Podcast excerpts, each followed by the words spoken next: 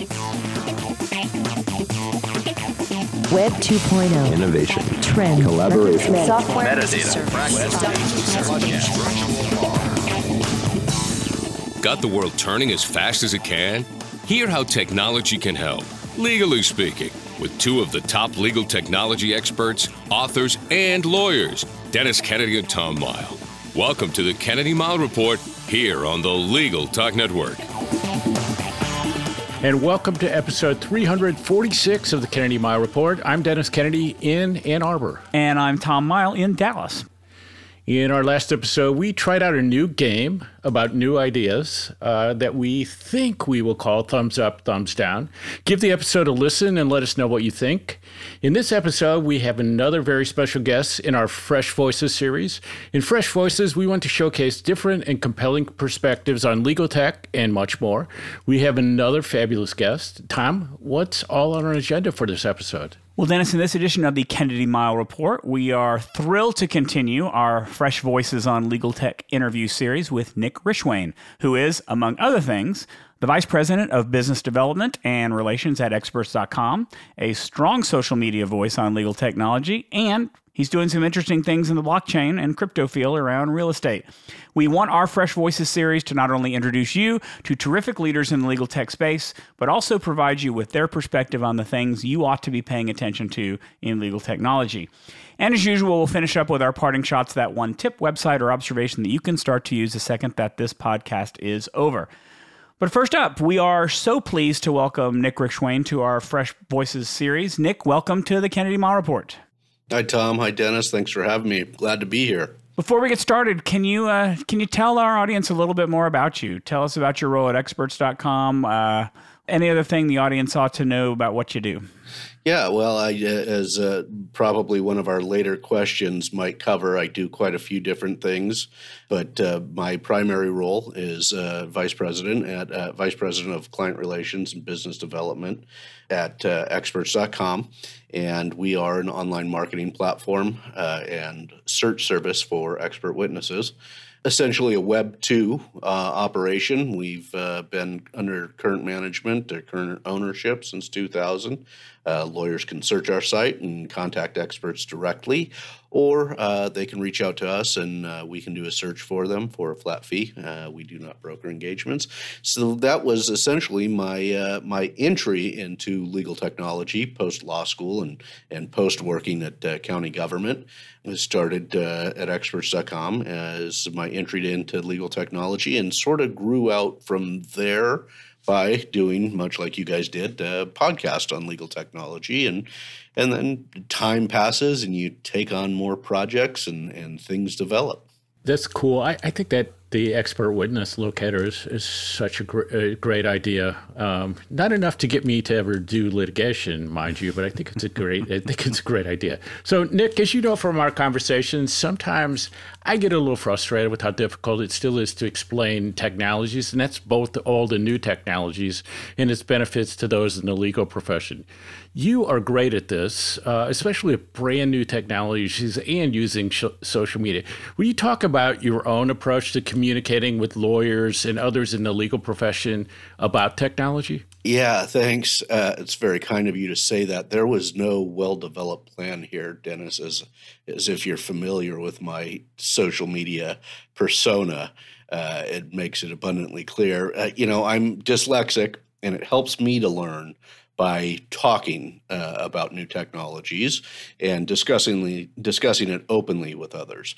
So it's hard for me to learn from reading things.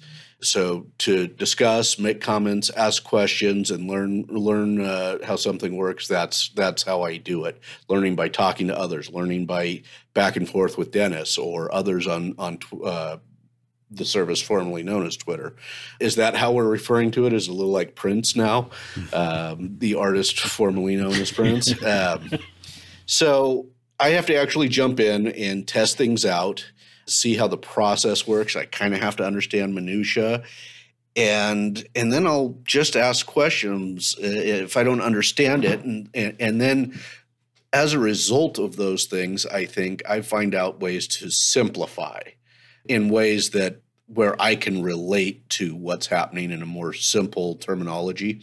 Uh, and then I share that. Uh, and it probably isn't the most technical or high end uh, expression, but I think that's where I learned to to be able to communicate a little better. So it was by need and by necessity. I think it's fascinating to hear that because in some of our other uh, Fresh Voices podcasts, we've had the people there. We kind of tend to want to know answers to some of the same questions because we get different answers. And it's fascinating to me that what works for you is the verbal, whereas what works for others is the visual, that they like to draw things out and, and display things. So, you know, I think that that lends itself to, uh, to, to lawyers and others who have different learning and appreciation styles the same way. So I think it's fascinating that there are so many different ways that people are communicating with lawyers about technology. Speaking about communicating l- with lawyers about technology, um, we talk a lot about competence. Uh, there's a lot of talk on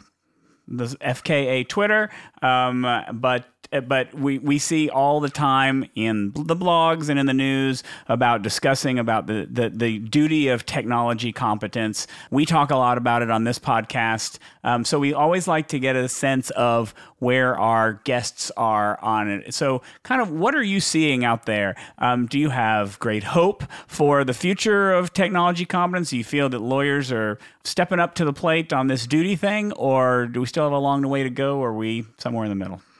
My experiences tell me we still have a long way to go. I've been with experts.com for 13 years. We have an open directory. Uh, lawyers can search to locate and communicate directly with, the, with our experts. Straightforward Boolean search, right? Which we should all be comfortable with at this point. Uh, and we'll still get inquiries. Now, some of this is a lack of resourcefulness on the part of some lawyers. Like they just didn't even look at the site before reaching out. But then having to show them how it works has always always made me uncomfortable as to my god how are we still having this conversation? So i think we have a long way to go. My my personal experience has said that plaintiffs uh, counsel are generally uh, the more innovative the more tech competent because they are looking for any ways that they can be more efficient, uh, more economical. That's uh, part of the game. So, yeah, I don't think CLEs are uh, about technology uh, and, and, getting credits by listening to something is solving the problem. I, I think we have a way to go uh, for, for tech competence and lawyers. And, you know, it's not all their fault. I don't like continuously putting burdens on lawyers because I think there's a lot of that we have a justice system that is uh, drastically behind, and sadly, COVID uh, was the caused the uh, if I steal from from history the great leap forward for the legal industry. So it took a pandemic to actually force some changes. So yeah, I think we have a way to go on tech competence.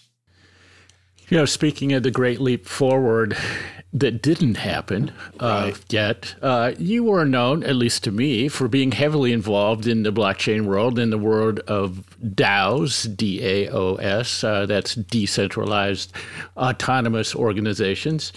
So most of what I see lately in the legal world seems to be just this big collective sigh of relief that the whole blockchain Web3 thing is thankfully over.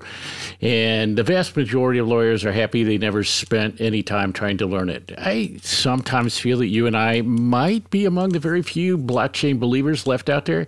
Would you talk a bit about that? and why we still might be right about uh, blockchain and Web3?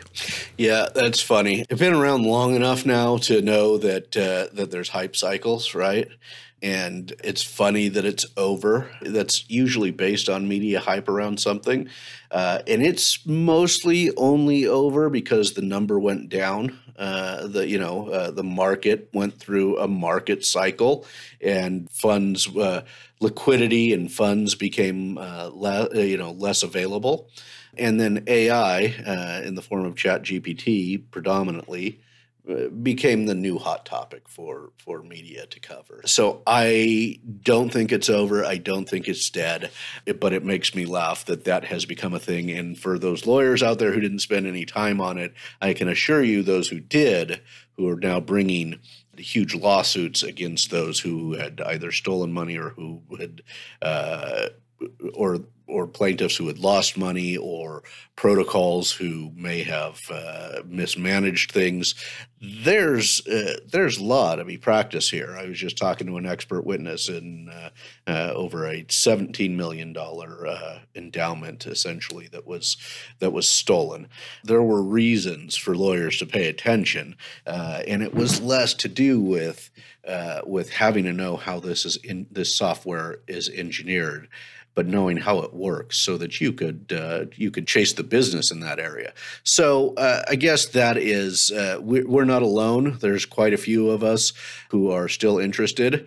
Just like the internet wasn't over when Pets.com uh, failed, blockchain has not failed. Uh, in fact, those that uh, have are still around have not been sent what you would call centralized players. Those who did fail were centralized, and FTX was uh, a, centralized uh, player, and and Terra uh, and Celsius. These were centralized exchanges, and, and those those were those failed, not uh, not places in, in DeFi.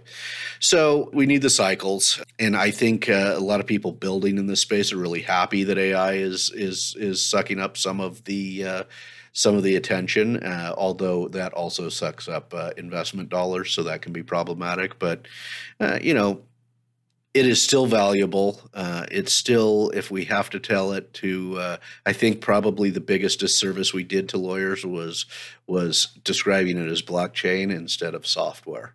It is still just software, right? It's just a different type of software. So get comfortable with it as as software. And it's not software as a service, but you know, quit telling them that it's blockchain and let them understand that this is just another form of software technology. So now I have two questions. I have one, the one that I was going to ask, but I have a follow up question to this because okay. I agree with what you just said, although I'd probably put a slightly sharper point on it to say that the attention on it died. One, because AI took all the oxygen out of the room on that, but two, to me, and what I'm seeing is is that it's more of a it's it, when you describe companies lost liquidity, I would say they failed. They uh, are being criminally charged. And I would say that when it comes to crypto, maybe not blockchain, but when it comes to crypto, there is what I'm sensing sort of a general sense of distrust of the whole thing. Like we, we allowed it to go unregulated or they were able to do this type of stuff and here's what's happening and people are losing lots of money. I mean, what is it? But, but I also see that those are they are related, but also different things. And you know, using and taking advantage and working with the blockchain can be very different, and not even associated with crypto if you want it to be. How do we get past that? If to the extent that I'm right and that there is an essence of distrust, how do we get past that? What's the what's the where do we get back to a place where people are comfortable whenever hype is ready to come back? Yeah, great question. I don't think people understood it well enough to understand that those who were failing were similar to banks failing. So I don't think that was described as those who were the distrust comes from what were considered banks. For all intents and purposes, for overall concept, these were closed, uh, opaque institutions. If you were participating in decentralized finance instead of a centralized banking sort of organization. Oversimplification there. That worked just fine because it was smart contracts interacting with smart contracts. Those who we didn't know what was going on behind closed doors, yeah, you should have distrusted them. Just like uh, Silicon Valley Bank, we didn't know what was going going on behind closed doors, and that also failed, followed by two other pretty large banks. So uh, the distrust is in those kind of closed, opaque uh, institutions. You had uh, another comment there, and and that yes, those frauds, the, those massive frauds that took place, that did suck out of a lot of liquidity because of the distrust. But I think it's important to focus where that distrust uh, should be pointed. Got it. Okay. All right, I'm taking a hard right. Let's talk about collaboration. You know, if you've listened to the podcast, that we talk a lot about collaboration. We may have written a book about the subject. Um, so we always like to talk to our guests to find out what they're using or what they find to be useful, whether it is with the people you work with at experts.com, whether it's your clients at experts.com, or anybody else. What are the tools and what are the best ways you find uh, to collaborate? Yeah, so interesting. So, uh, as Dennis, I think, is aware, we have this Cougar DAO, uh, decentralized autonomous organization, which is actually an LLC because Wyoming has essentially been the only one to define a DAO as roughly the, uh, the same as an LLC. And we wanted to do something legally compliant, which a lot of crypto uh, or blockchain related organizations failed in that uh, in the Cougar DAO space, we we use Discord and, and Telegram a lot. Telegram uh, is excellent. That's that's where all the members, managing members of of the firm, are are are most active. Discord, for those who are unaware, is sort of a more gamer related, but it's still a version of Slack, a very similar version of Slack, but it was targeted more towards gamers the crypto uh, industry sort of liked it as as an interactive tool, Slack style tool.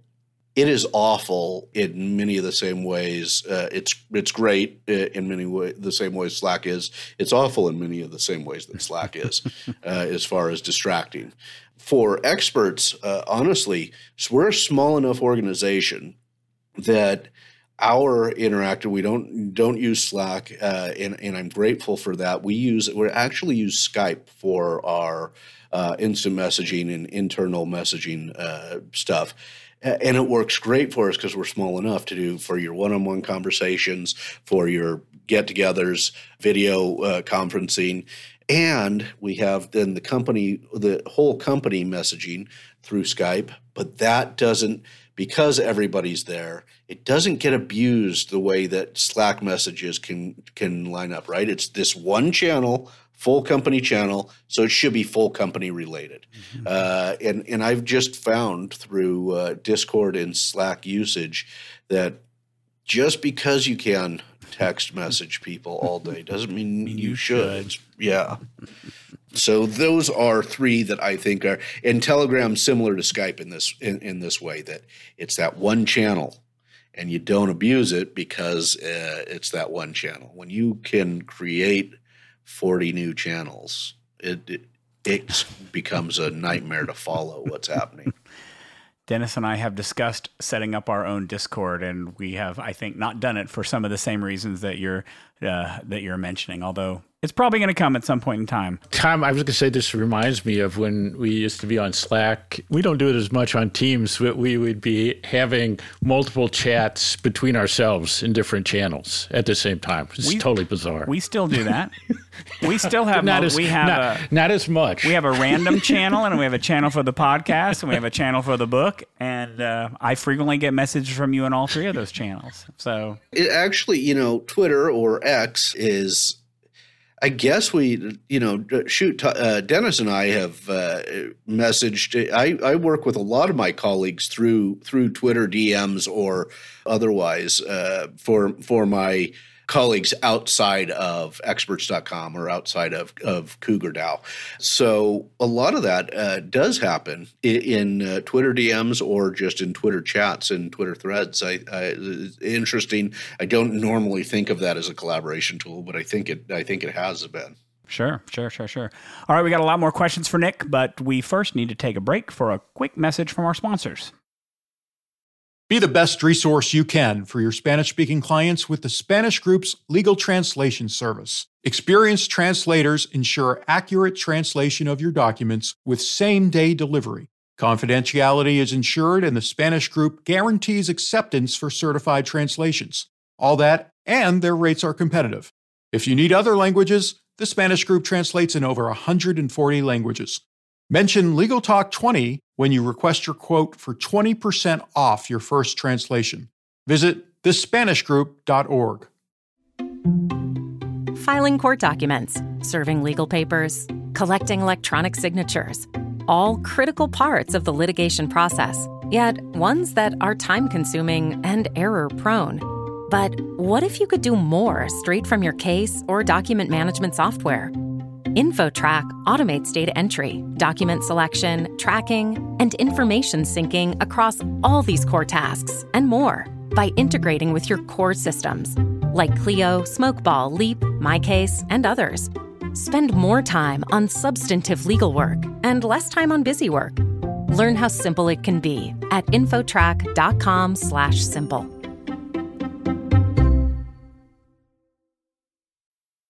And we are back with Nick Rishwain uh, at experts.com. Nick, you often talk with legal tech startup company founders. In fact, you did podcasts with them for, for a long time.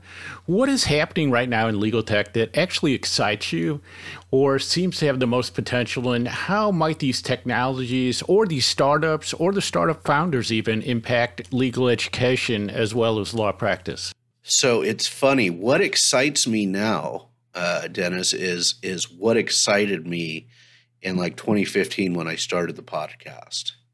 That was the first 2014 15 was like the first hype cycle for blockchain and AI, right? Or at least as I recall it, uh, when I was really starting to pay attention to it and they were pretty early stage. I mean, in 2014, Ethereum didn't even exist.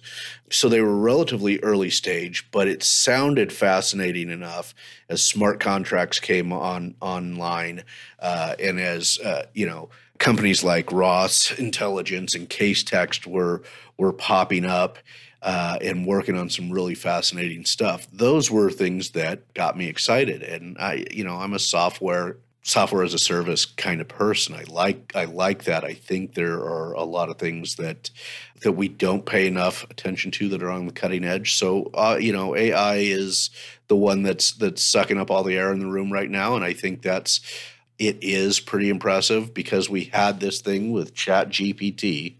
Of my experience, when we got Chat GPT available to kind of everyone, you had something really tangible that people could finally see that had some sort of and I'm sorry, Tom, to bring up Chat GPT. I know I listened hey. to the podcast. No, no, no, that's okay. You just brought it up once. Uh, yeah. That's good enough. Dennis brings it up uh, hundreds of times. yeah. But I think it gave us really something very tangible that the masses could understand, right? Even myself, right? Even the GPTs before it, GPT 3 played with okay, cool, interesting. I'll keep an eye on it. But then it started uh, to operate at a different level. And with with all of its shortcomings, it was still pretty impressive. So I've been busy. Uh, you know, my day job is experts.com. This is what I do, bread and butter. Uh, so I've been busy with with uh, Cougar DAO as a side project and experts during the day. So I'm not talking to as many legal tech startups as I used to, but I've seen some really cool brief case briefing technology uh, in the AI space that would be uh, godsend to law students. And I can't tell you that company because I don't think that they are actually technically out of beta yet. But it was fascinating where you could put in Roe v. Wade and you could get a one page summary on all the pertinent parts and instantaneously. And you go, okay, all right, that would have been helpful you know, stop giving me a hundred pages to read it not, you know, uh, before the next class of of just it would have been helpful for a dyslexic guy like me for sure, right? So that's pretty fascinating. Another one, uh, perjury.ai was a phenomenal name. this one I, I, met at a conference uh, recently, and they call themselves perjury AI, but what they're really going through, they can go and look at depositions and and reports and memos and look for inconsistencies. All right? And okay that's really cool. And, and i think that's relevant to my expert witness customers like okay you need you need to be aware of this. You may have to use this to make sure that you don't have inconsistencies. Uh, and you need to be aware that maybe uh, in the future somebody's going to be comparing reports that you've written. So i think that's that that'll be important. OpenAI, I think we've decided, is not at its current juncture uh, uh, appropriate for law practices. We've seen that fall apart pretty quickly if if you're not paying attention to it and you're just uh, assuming that it knows what it's uh, putting mm-hmm. out is is good. And there's the the added concern there is there of are you putting in client information into the engine uh, and are you violating attorney client privilege by doing so? So i think those are some really interesting uh, in the startup and the ai space that, uh, that i'm looking forward to.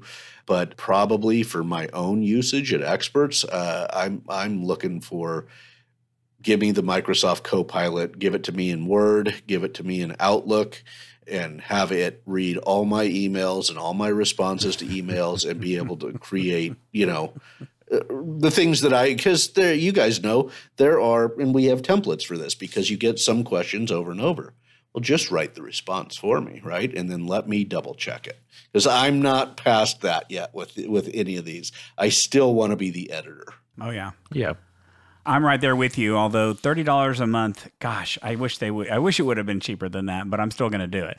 Okay, I want to talk because you you mentioned it, and, and, when you're talking about collaboration tools, and I know that you and Dennis frequently communicate with a lot with each other on the new X. I want to get your take on where that's headed. What are your plans? Are you going to stick it out there till the bitter end? Have you already looked at some of these other options? You know, where is this all headed? Yeah, boy, I don't know. You know, I mean, parts of me as a user get frustrated because what is going to be offered and what is offered seems to be constantly changing and that just makes for a crappy user experience. So that that's been bothersome but i still and yes i've tested i think all of the competitors. The competitors don't offer the same information that x offers.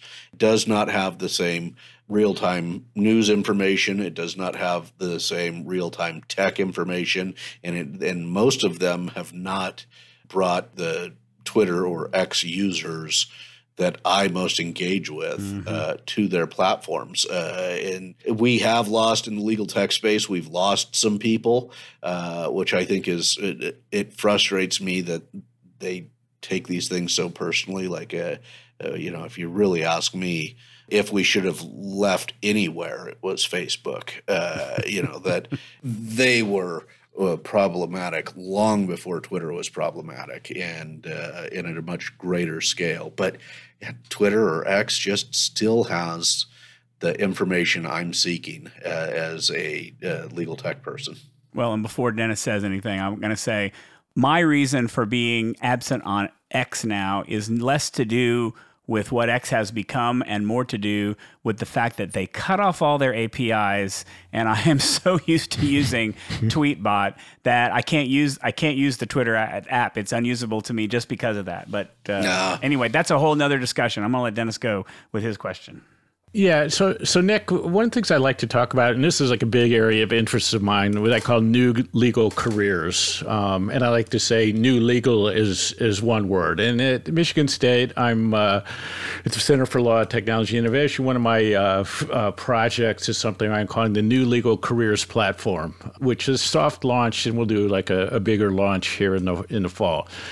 I think you're a pioneer in this field and your career path is is actually quite interesting, and I think it'd be instructive for our listeners who want to consider different possibilities of what they might do with a law degree or uh, what they might do in a legal career.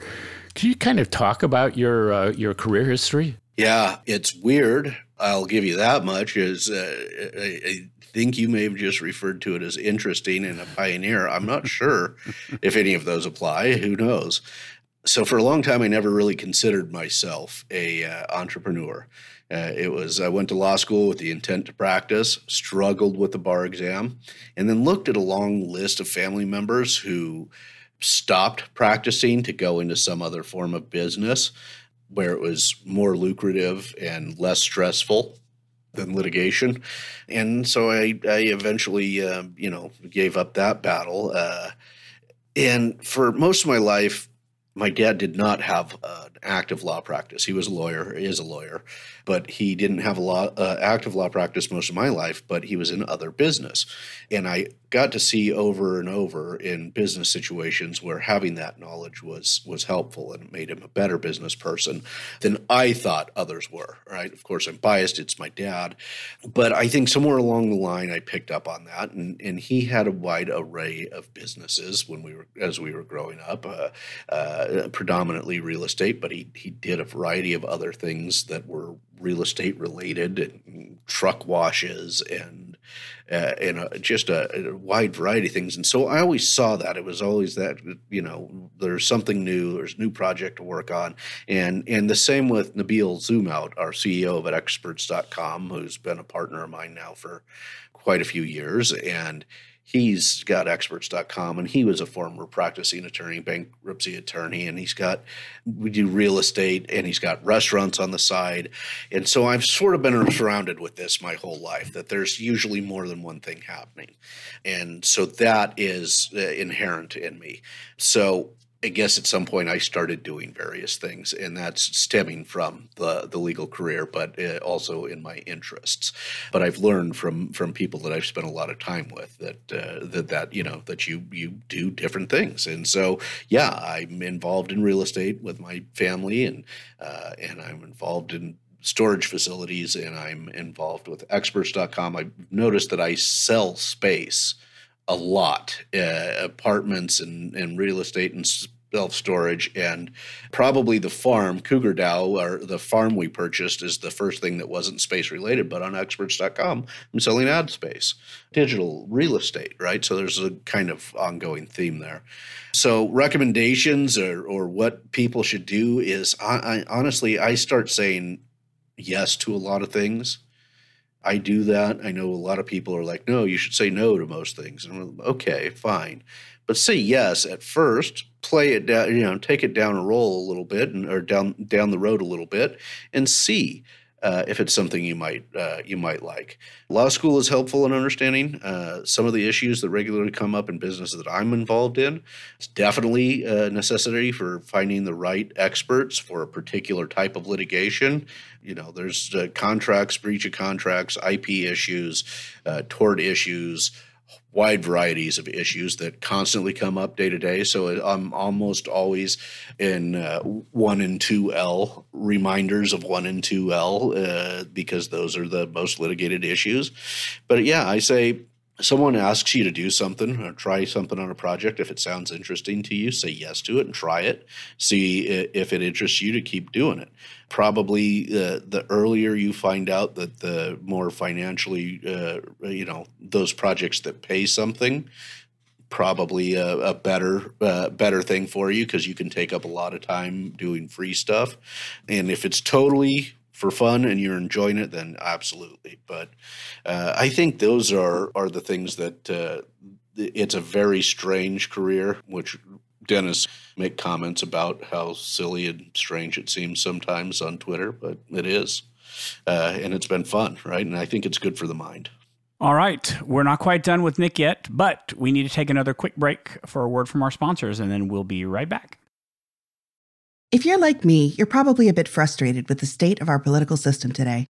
Democracy Decoded, a podcast by Campaign Legal Center, examines our government and discusses innovative ideas that could lead to a stronger, more transparent, accountable, and inclusive democracy. Listen at democracydecoded.org to their new season, which takes a deep dive into democracy at the state and local level by highlighting different ways to ensure that every voter's voice is heard. Delegate out those tasks that take up your time. Staffi can help you with your legal, administrative, marketing, and even client facing workload. Hiring Staffi's top notch bilingual virtual staff means Staffi does the recruiting, hiring, and training for you. Then, if you need a change, Staffi handles it. You get to concentrate on your strategic work. Schedule a free consultation at staffi.cc. That's S T A F I dot cc and get $500 off with code HAPPY24.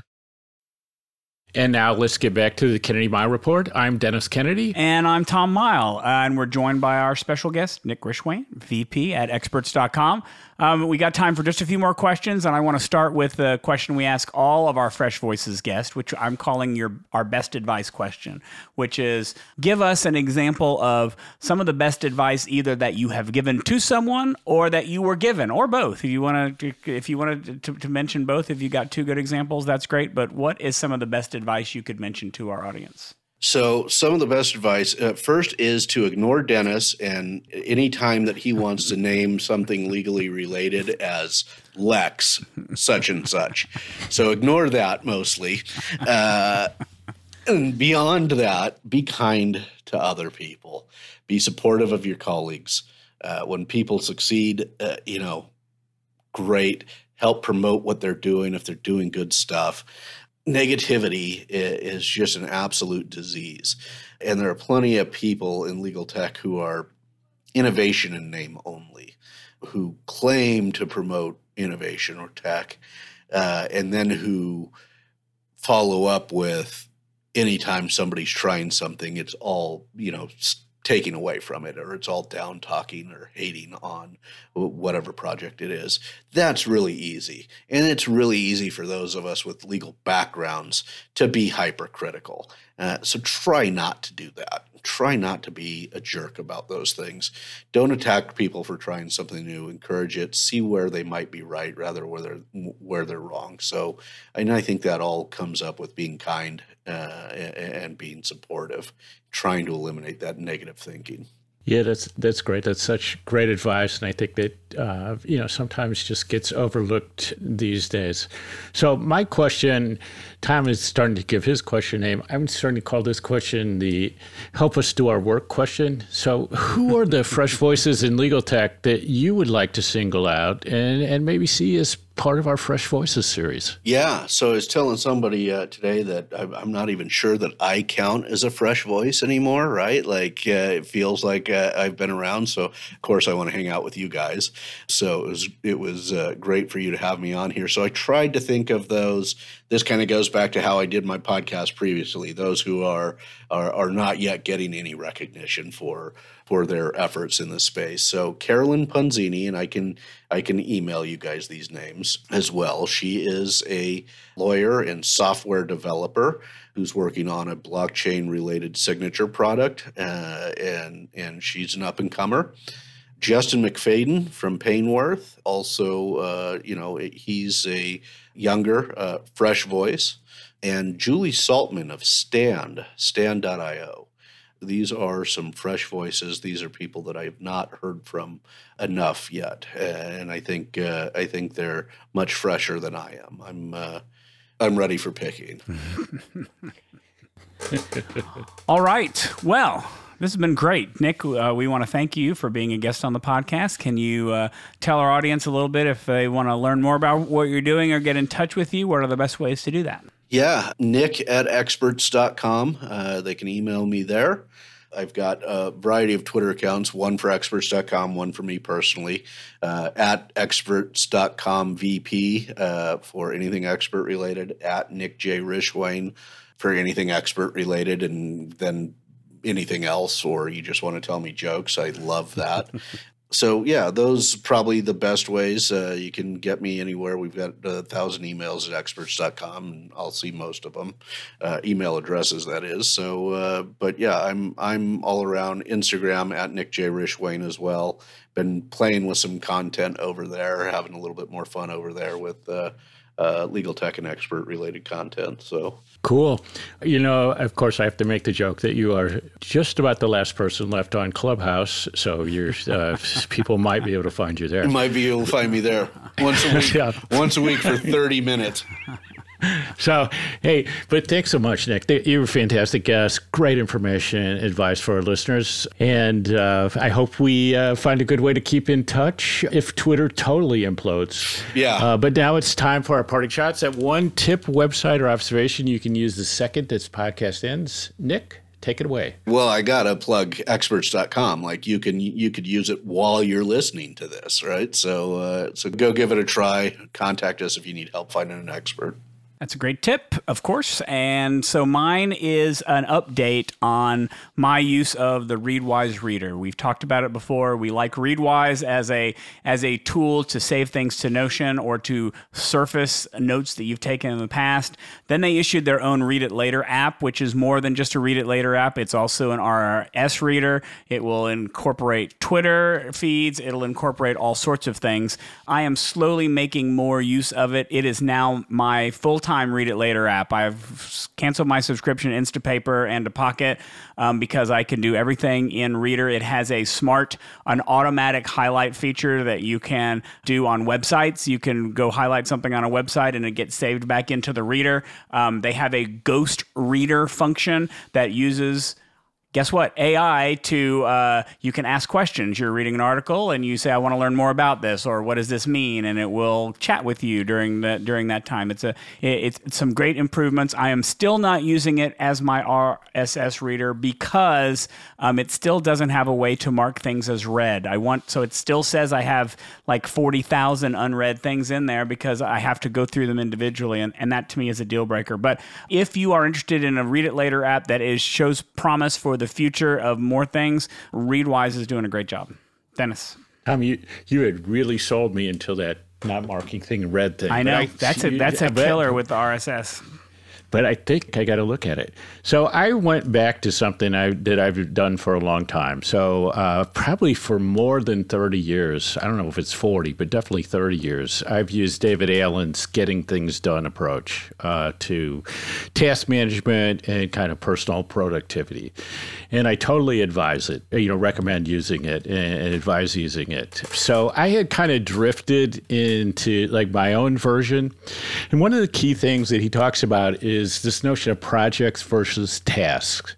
And so a project in simplest terms is something that, that requires two or more tasks. And so if you have projects on your to-do list rather than tasks, you end up seeing things that don't get done uh, because they're actually projects. And then David's approach is that you want to break things down into chunks into the next physical action. So if I have on my to do list clean garage, I never get to it because I don't even know what to do first. And my wife and I were talking, and actually, my next physical action might be going to Amazon and ordering an electronic stud finder so I can put hooks in the walls. And if I do that, that may get the whole thing going.